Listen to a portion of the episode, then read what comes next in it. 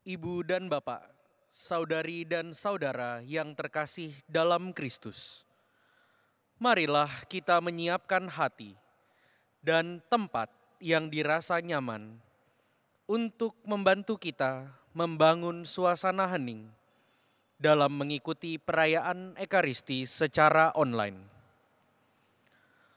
Mari kita hening sejenak, merasakan kehadiran Tuhan saat ini dalam kelompok kecil, baik dalam keluarga atau komunitas kita masing-masing. Selanjutnya, kita merasakan keakrapan dengan Tuhan dan menyadari bahwa inilah kesempatan bagiku untuk merasakan sejauh mana aku memiliki kedekatan secara pribadi dengan Tuhan. Saat ini adalah saat memohon rahmat Tuhan agar aku makin bertumbuh dalam iman, harapan, dan kasih. Mari kita mendengarkan sabda Tuhan sesuai dengan kalender liturgi.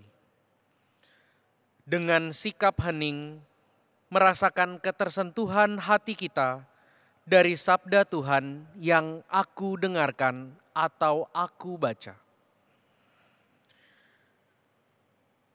marilah kita menangkap satu hal yang paling menyentuh atau memberi pencerahan rohani dari banyak hal yang aku dengar, baik melalui bacaan kitab suci maupun homili yang disampaikan dalam misa. Saat Ekaristi, marilah kita bersyukur atas berkat Tuhan dan merasakan Tuhan yang hadir dalam hati kita masing-masing.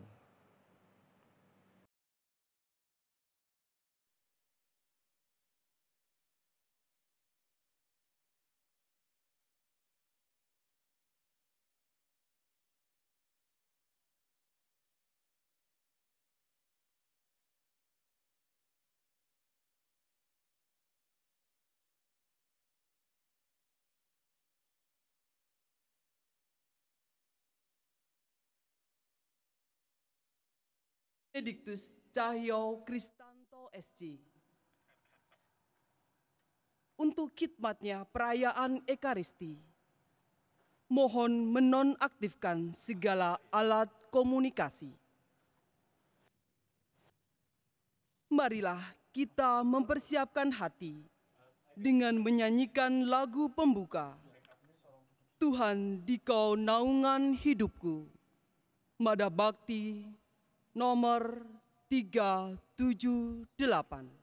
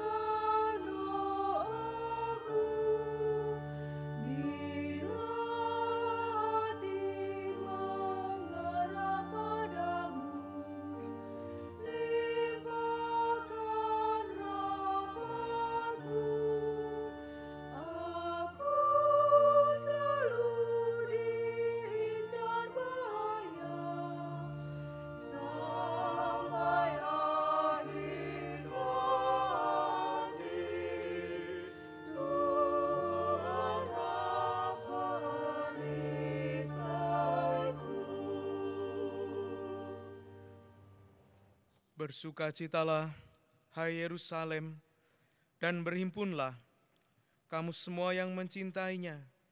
Bergembiralah dengan sukacita, hai kamu yang dulu berduka cita, agar kamu bersorak-sorai dan dipuaskan dengan kelimpahan penghiburanmu. Dalam nama Bapa dan Putra dan Roh Kudus.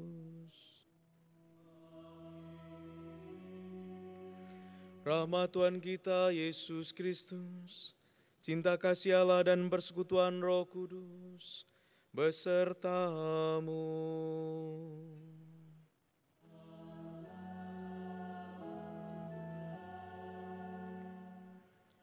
Ibu bapak, saudari-saudara yang terkasih, anak-anak tercinta, selamat sore. Mari kita membawa doa, kita membawa keprihatinan dan membawa selalu harapan juga kepada Tuhan agar dalam situasi saat ini kita diberikan kekuatan, kita diberikan peneguhan untuk menghadapi masa-masa yang sulit, masa-masa yang membingungkan kita semua saat ini. Mari sebelum masuki perayaan yang kudus ini dengarlah hati, kita mengakui segala kelemahan kekurangan kita di hadapan Tuhan. Tuhan Yesus Kristus, Engkau telah membuka mata si buta, sehingga ia dapat memandang Engkau sebagai penyelamat dunia. Tuhan kasihanilah kami. Engkau telah membutakan mata mereka yang tidak mau mengakui kelemahannya dan menutup diri terhadap yang benar dan luhur. Kristus kasihanilah kami. Engkau telah membuka mata kami, sehingga kami dapat melihat dan mengakui dosa-dosa kami, serta memandang Engkau sebagai penyelamat kami. Tuhan, kasihanilah kami. Semoga Allah yang Maha Kuasa mengasihani kita, mengampuni dosa kita, dan mengantar kita ke hidup yang kekal. Marilah berdoa. Allah Bapa kami, Melalui Yesus Kristus Putramu, Engkau telah membuka hati kami untuk melihat kasih setiamu. Kami mohon berilah kami hati yang hidup dan peka untuk mendengarkan sabdanya serta berilah kami mata yang baru agar dapat memandangnya sebagai juru selamat yang akan membebaskan kami dari kegelapan dosa dan maut. Dialah Tuhan kami yang bersama dengan dikau dalam persekutuan roh kudus, hidup dan berkuasa Allah sepanjang segala masa. Amin.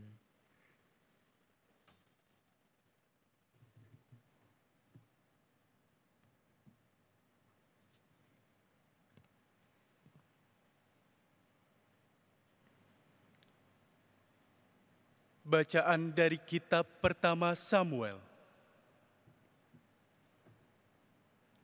Setelah Raja Saul ditolak, berfirmanlah Tuhan kepada Samuel.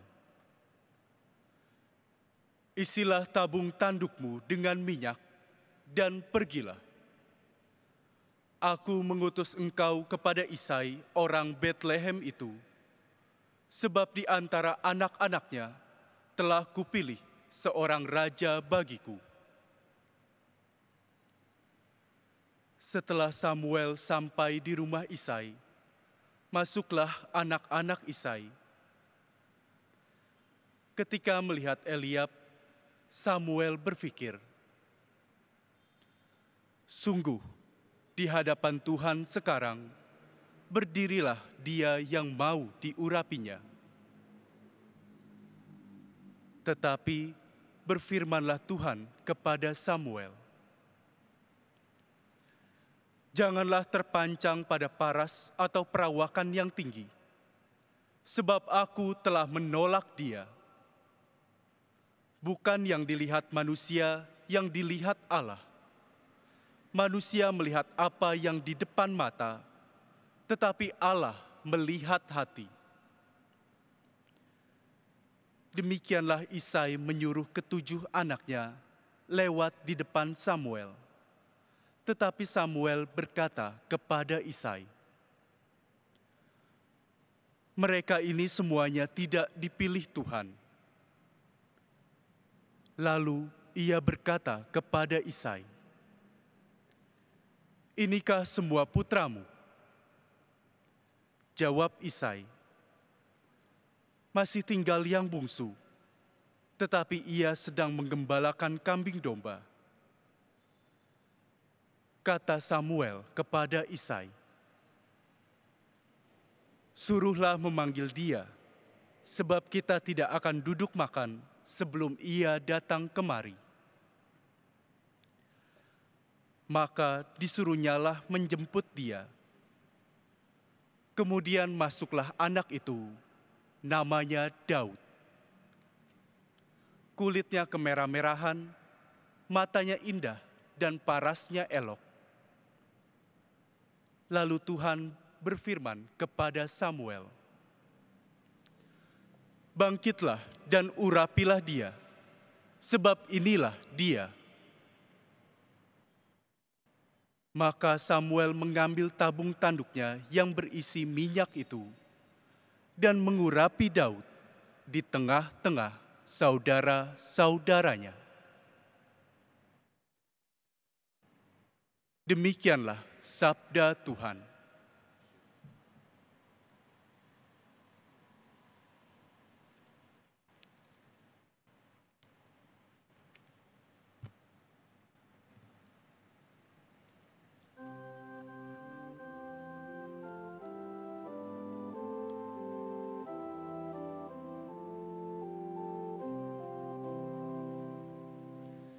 Tuhanlah gembalaku, takkan kekurangan aku.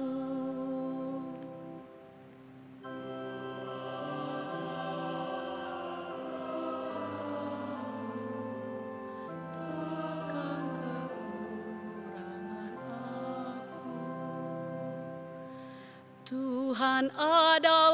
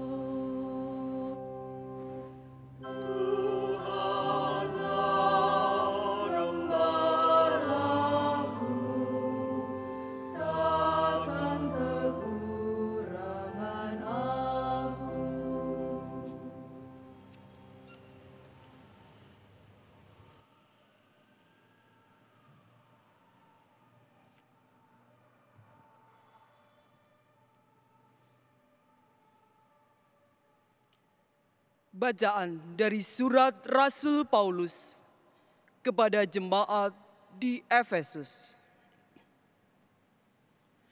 Saudara-saudara, memang dahulu kamu adalah kegelapan,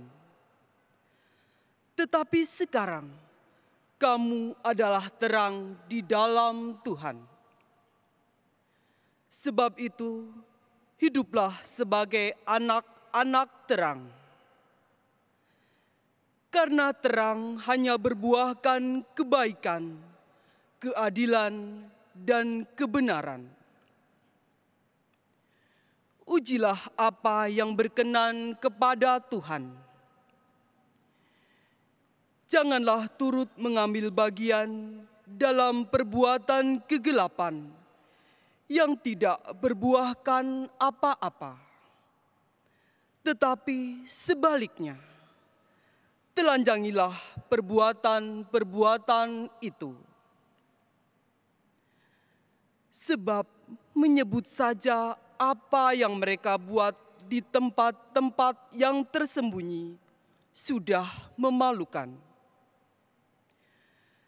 Tetapi segala sesuatu yang sudah ditelanjangi oleh terang itu menjadi tampak.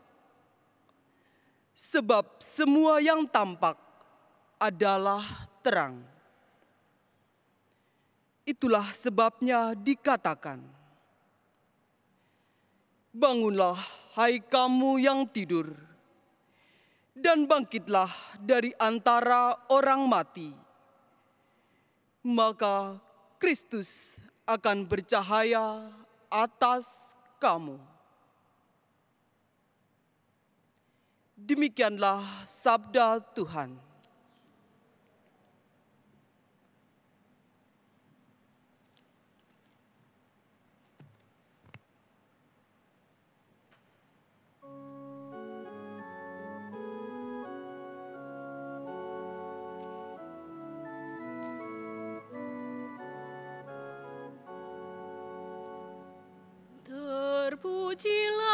Terpujilah Kristus Tuhan, Raja mulia dan kekal.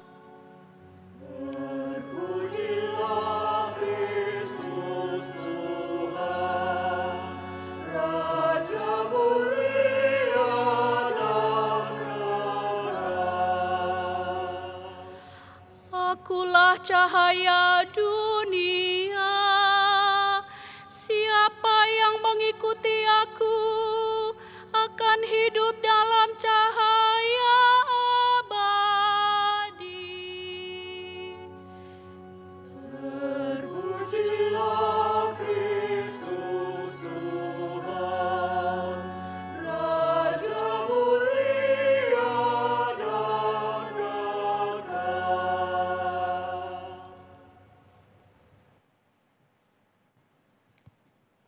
Sertamu.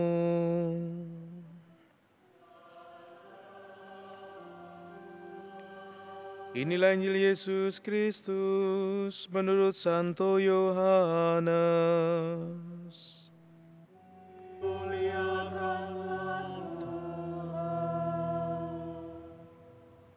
Sekali peristiwa ketika Yesus sedang berjalan lewat, ia melihat seorang yang buta sejak lahir. Maka ia meludah ke tanah dan mengaduk ludahnya itu dengan tanah, lalu mengoleskannya pada mata orang buta tadi dan berkata kepadanya, Pergilah, basuhlah dirimu di kolam Siloam. Siloam artinya yang diutus. Maka pergilah orang itu. Ia membasuh dirinya, lalu kembali dengan matanya sudah melek. Maka tetangga-tetangganya dan mereka yang dahulu mengenalnya sebagai pengemis berkata, Bukankah dia ini yang selalu mengemis? Ada yang berkata, benar, dialah ini. Ada pula yang berkata, bukan, tetapi ia serupa dengan dia. Orang itu sendiri berkata, benar, akulah dia. Lalu mereka membawa orang yang tadinya buta itu kepada orang-orang Farisi. Adapun hari waktu Yesus mengaduk tanah dan memelekkan mata orang itu adalah hari Sabat. Karena itu orang-orang Farisi pun bertanya kepadanya, bagaimana matanya menjadi melek? Jawabnya, ia mengoleskan adukan tanah pada mataku, lalu aku membasuh diriku, dan sekarang aku dapat melihat. Maka kata sebagian orang-orang Farisi itu, Orang ini tidak datang dari Allah, sebab ia tidak memelihara hari Sabat. Sebagian pula berkata, "Bagaimanakah seorang berdosa dapat membuat mujizat yang demikian? Maka timbullah pertentangan di antara mereka.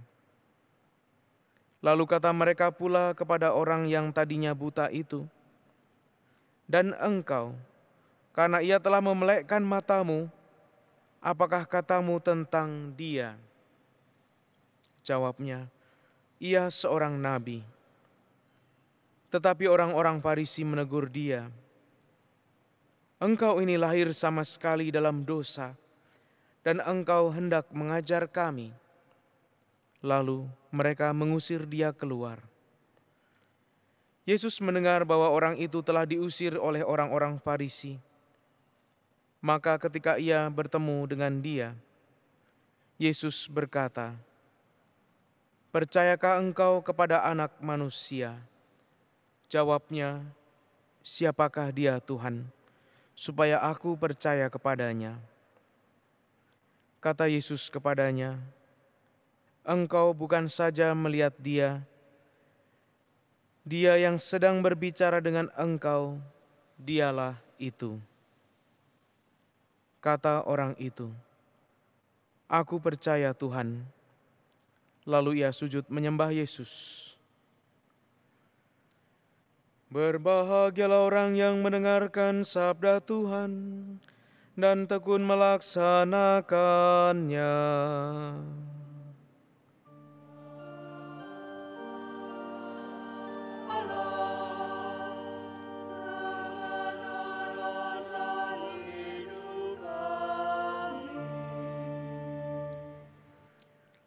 Saudara-saudari yang terkasih, Injil hari ini yang kita dengarkan adalah kutipan ringkas dari Yohanes bab 9 ayat 1 sampai 41 yang mengisahkan Yesus menyembuhkan orang buta sejak lahir. Dalam kisah ini sebenarnya Yesus menyembuhkan, memulihkan beberapa jenis kebutaan sekaligus. Kebutaan yang pertama itu adalah kebutaan yang dialami oleh para murid, dan ini mewakili pandangan budaya masyarakat waktu itu yang menghakimi bahwa sakit penyakit penderitaan itu terjadi karena dosa. Yesus mengoreksi pandangan tersebut bahwa Allah bisa saja mempunyai rencana indah di balik sakit, penyakit, dan penderitaan yang dialami manusia.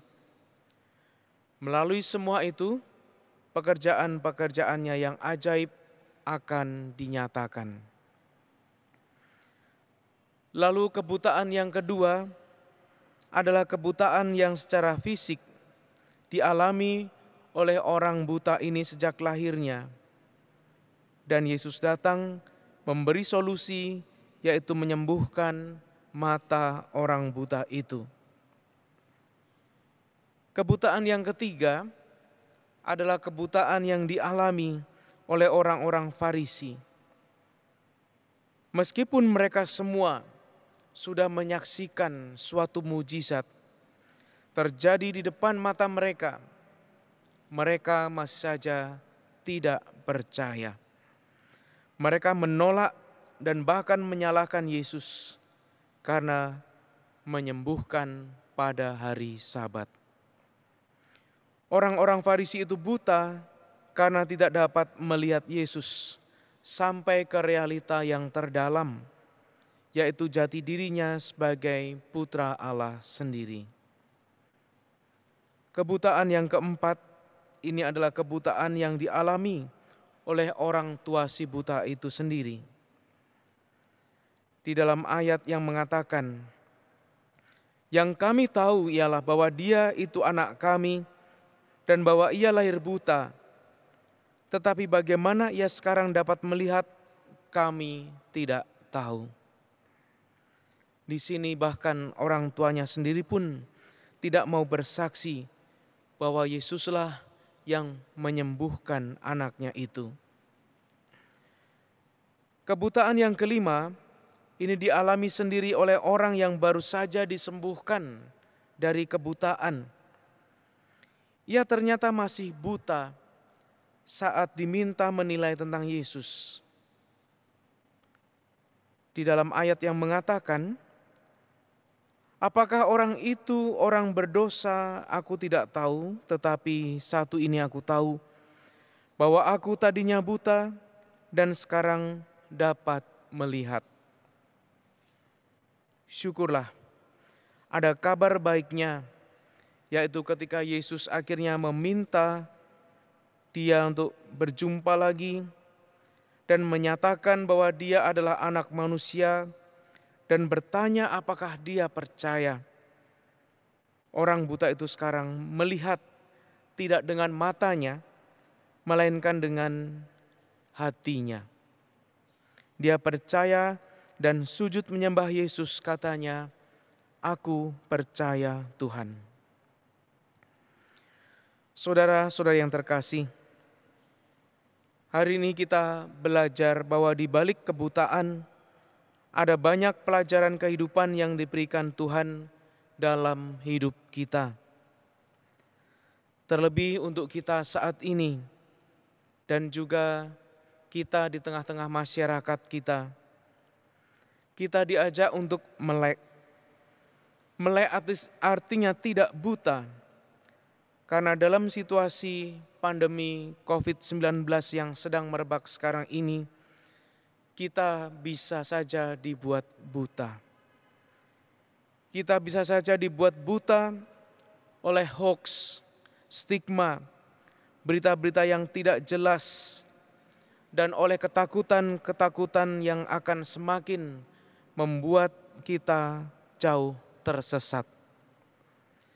Dalam periode social distancing sekarang ini, mari kita mengambil jarak dengan menghindari kelompok atau kerumunan, perjumpaan atau pertemuan publik, dan tidak mendatangi pertemuan dalam kelompok besar.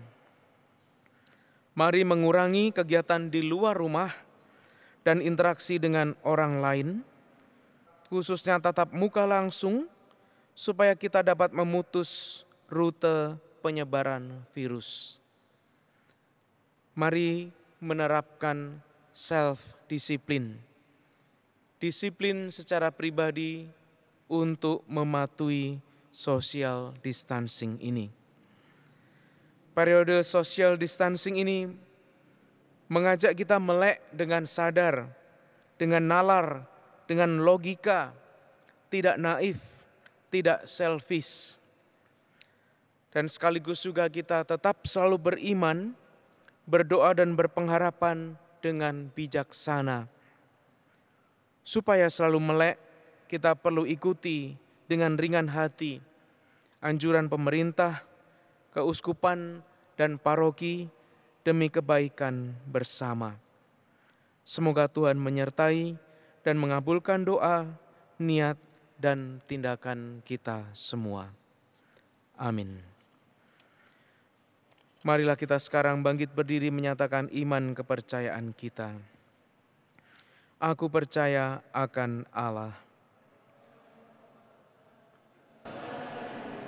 Dan akan Yesus Kristus putranya yang tunggal Tuhan kita, yang dikandung dari roh kudus, dilahirkan oleh perawan Maria, yang menderita sengsara dalam pemerintahan Pontius Pilatus, disalibkan wafat dan dimakamkan, yang turun ke tempat penantian pada hari ketiga bangkit dari antara orang mati, yang naik ke surga duduk di sebelah kanan Allah Bapa yang Maha Kuasa.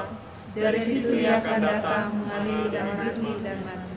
Aku percaya akan Roh Kudus, gereja Katolik yang kudus, persekutuan para kudus, pengampunan dosa, kebangkitan badan, kehidupan kekal. Amin. Saudara-saudari terkasih, melalui Kristus Putranya, Allah Bapa begitu mengasihi kita, maka marilah kita panjatkan doa kepadanya dengan penuh harapan. Bagi gereja Allah, Allah Bapa yang Maha Kudus, kami bersyukur karena gerejamu masih terus bertumbuh mengikuti perkembangan zaman dalam mewartakan kabar keselamatan. Semoga melalui karya roh kudusmu, gereja akan tetap menjadi cahaya yang mengarahkan setiap orang menuju kepada terang dunia yang sejati, yaitu putramu sendiri. Marilah kita mohon. Bagi pejabat pemerintahan, Allah Bapa yang Maha Bijaksana, kami bersyukur atas mereka yang dengan konsisten menjalankan tugas dengan berpegang pada perundang-undangan yang benar. Semoga dengan rahmat-Mu, mereka juga mampu menjamin hak-hak seluruh warga negara, terutama hak kebebasan untuk beribadah dan membangun tempat ibadah di negeri ini. Marilah kita mohon.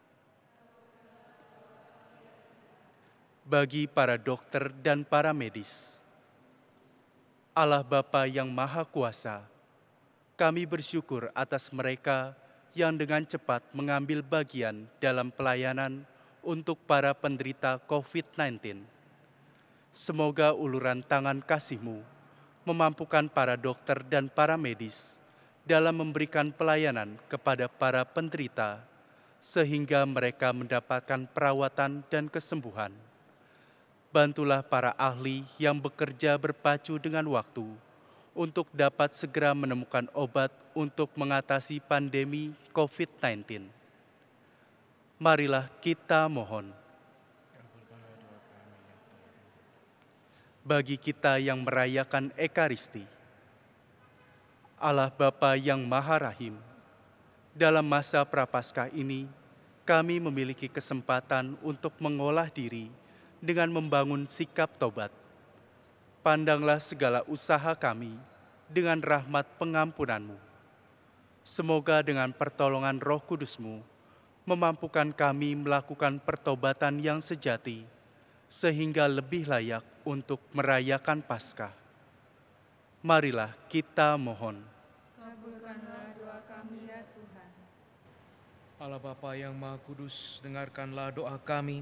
Perkenankanlah kami bersyukur kepadamu atas segala anugerah yang telah kami terima. Buatlah kami tenang karena percaya akan memperoleh apa yang kami harapkan dalam dan karena Kristus Tuhan kami. Amin.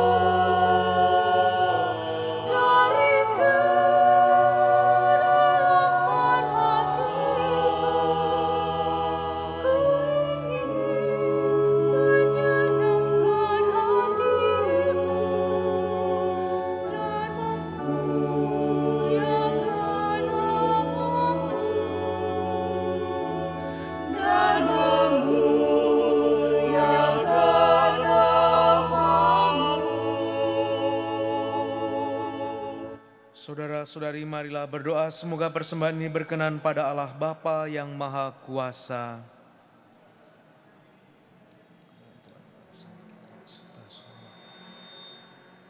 Ya Allah, terimalah persembahan kami ini. Semoga Engkau selalu menjiwai kami untuk dengan gembira hati mempersembahkan hidup kami, pengendalian diri dan mati raga kami demi keselamatan jiwa kami, demi Kristus, Tuhan dan pengantara kami. Tuhan sertamu.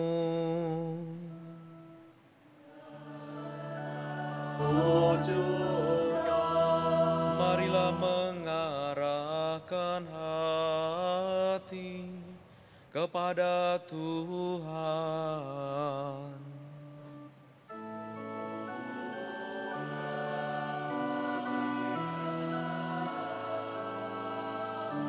Marilah bersyukur kepada Tuhan Allah kita.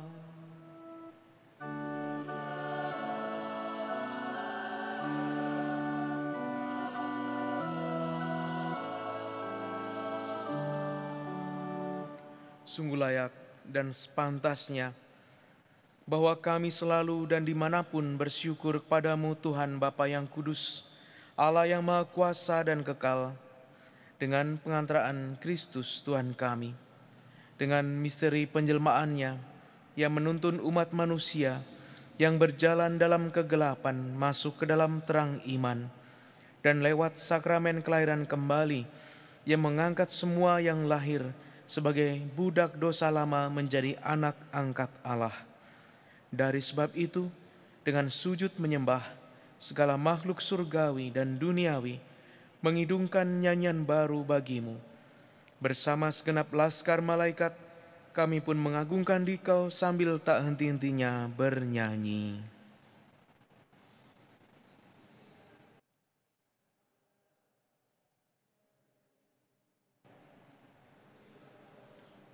Diberkatilah yang datang dalam nama Tuhan. Terpujilah engkau di surga. Sungguh kuduslah Engkau, ya Bapa, sumber segala kekudusan. Oleh sebab itu, pada hari ini kami menghadap di Kau sehati sejiwa dengan jemaat-jemaat separoki dan keuskupan dalam kesatuan dengan seluruh gereja. Dalam perayaan ini kami mengenangkan bahwa Kristus bangkit dari alam maut. Engkau telah meninggikan dia dan mengaruniakan kepadanya nama yang mengatasi segala nama. Dalam nama dia yang adalah Tuhan kami mohon kuduskanlah persembahan ini dengan daya rohmu, agar bagi kami menjadi tubuh dan darah putramu terkasih, Tuhan kami Yesus Kristus.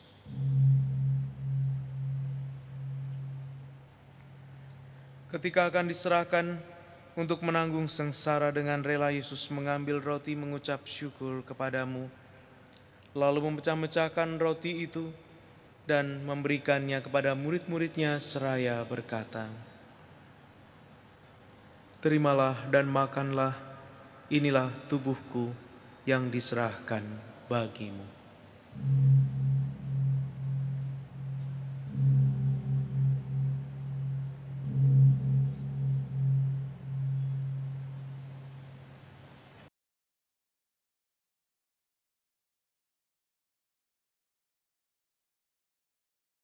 Demikian pula sesudah perjamuan Yesus mengambil piala.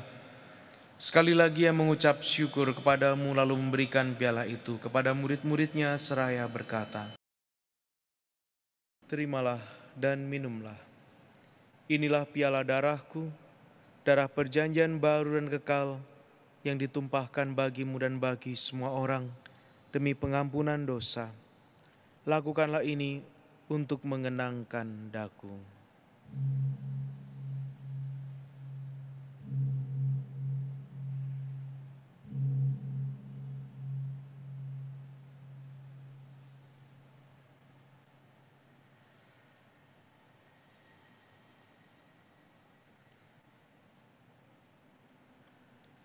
Sungguh agung misteri iman kita.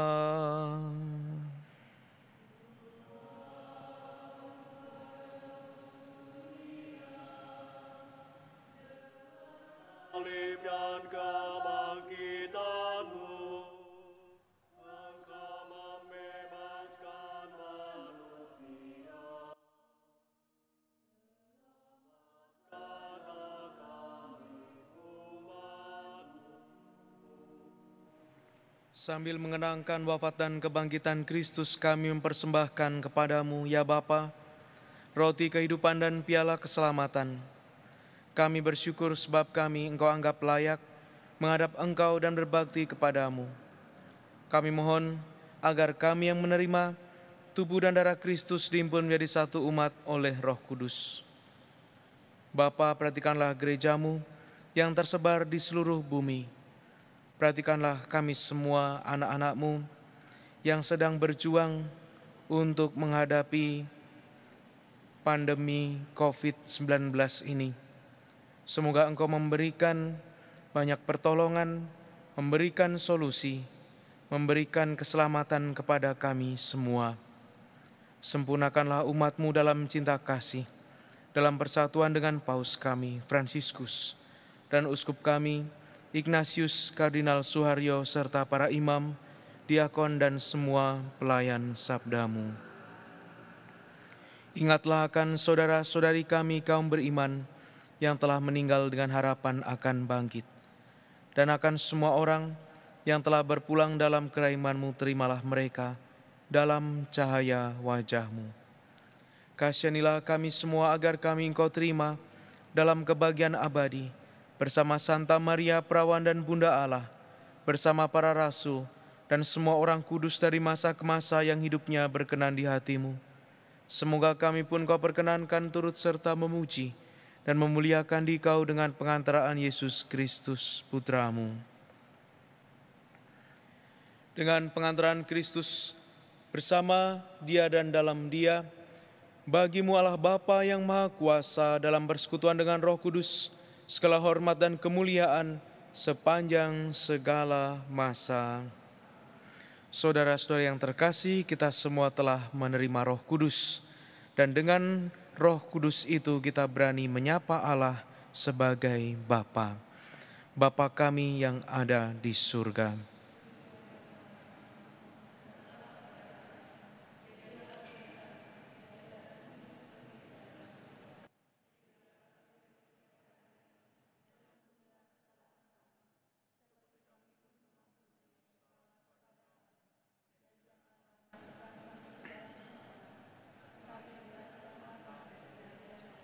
Ya Bapa, jadilah selalu kehendakmu, sebab itulah satu-satunya pedoman hidup kami.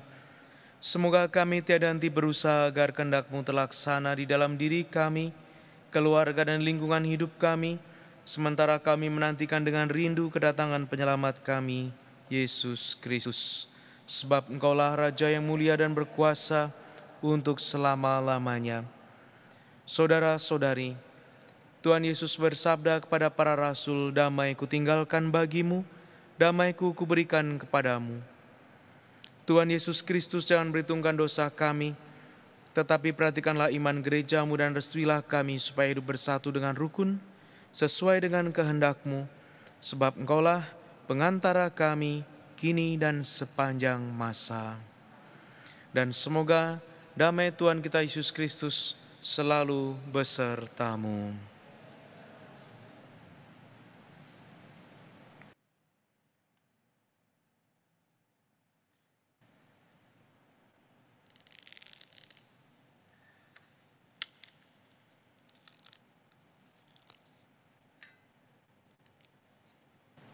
Anak domba Allah yang menghapus dosa dunia. Anak domba Allah.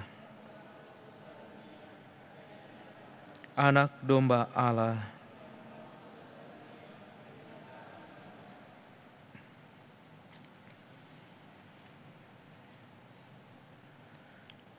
Saudara, saudari terkasih, kecaplah dan lihatlah betapa baiknya Tuhan.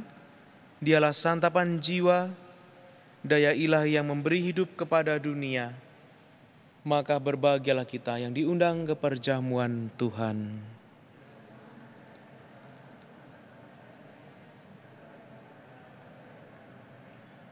Tubuh Kristus menghantar membawa kita menuju hidup yang abadi. Amin.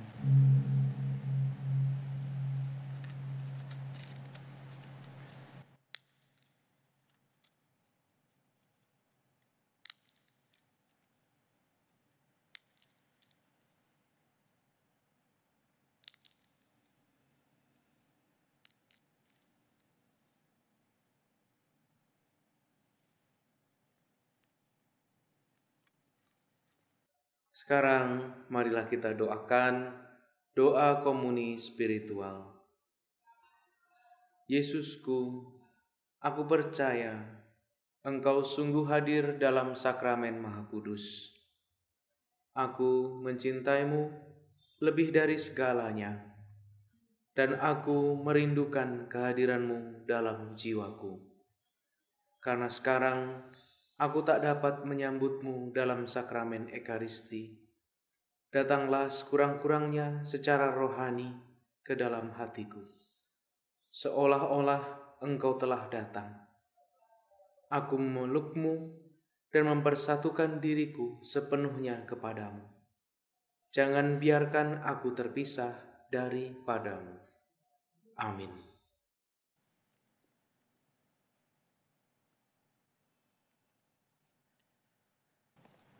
Marilah berdoa.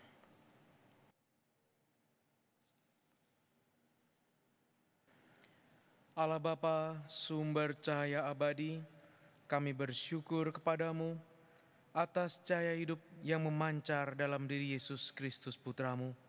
Semoga berkat kehadirannya dalam diri kami, kami pun memancarkan terangmu bagi sesama, sehingga kami semua mampu melihat jalan putramu yang akan membawa kami sampai kepada kerajaanmu yang abadi, sebab dialah Tuhan dan pengantara kami.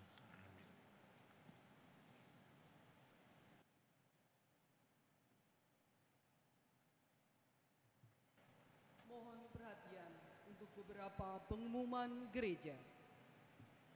Pertama, baptis anak-anak Batuta bawah 7 tahun pada hari Minggu 5 April pukul 10.30 di gereja.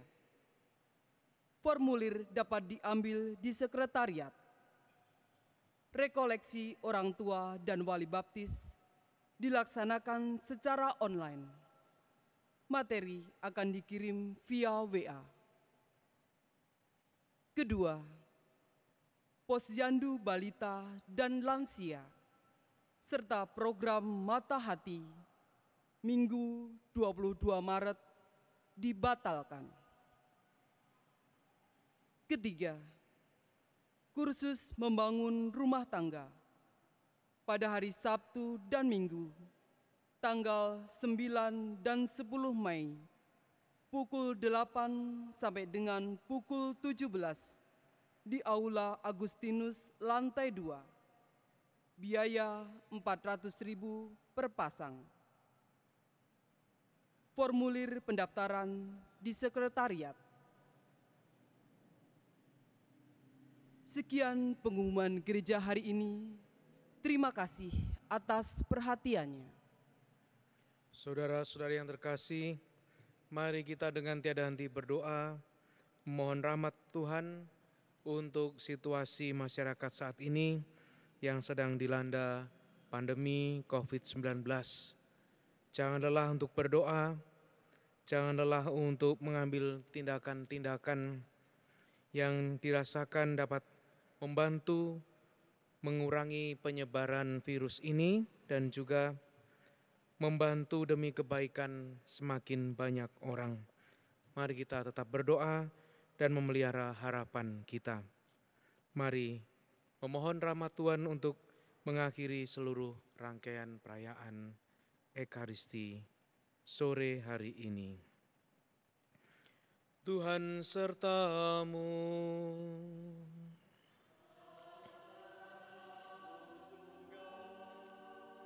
Semoga kita semua yang berimpun di tempat ini, mereka yang kita cintai, kita bawa dalam doa-doa kita, orang-orang yang dipercayakan Tuhan kepada kita, seluruh acara selanjutnya, niat-niat, doa-doa dan usaha kita untuk menuju keadaan yang lebih baik lagi.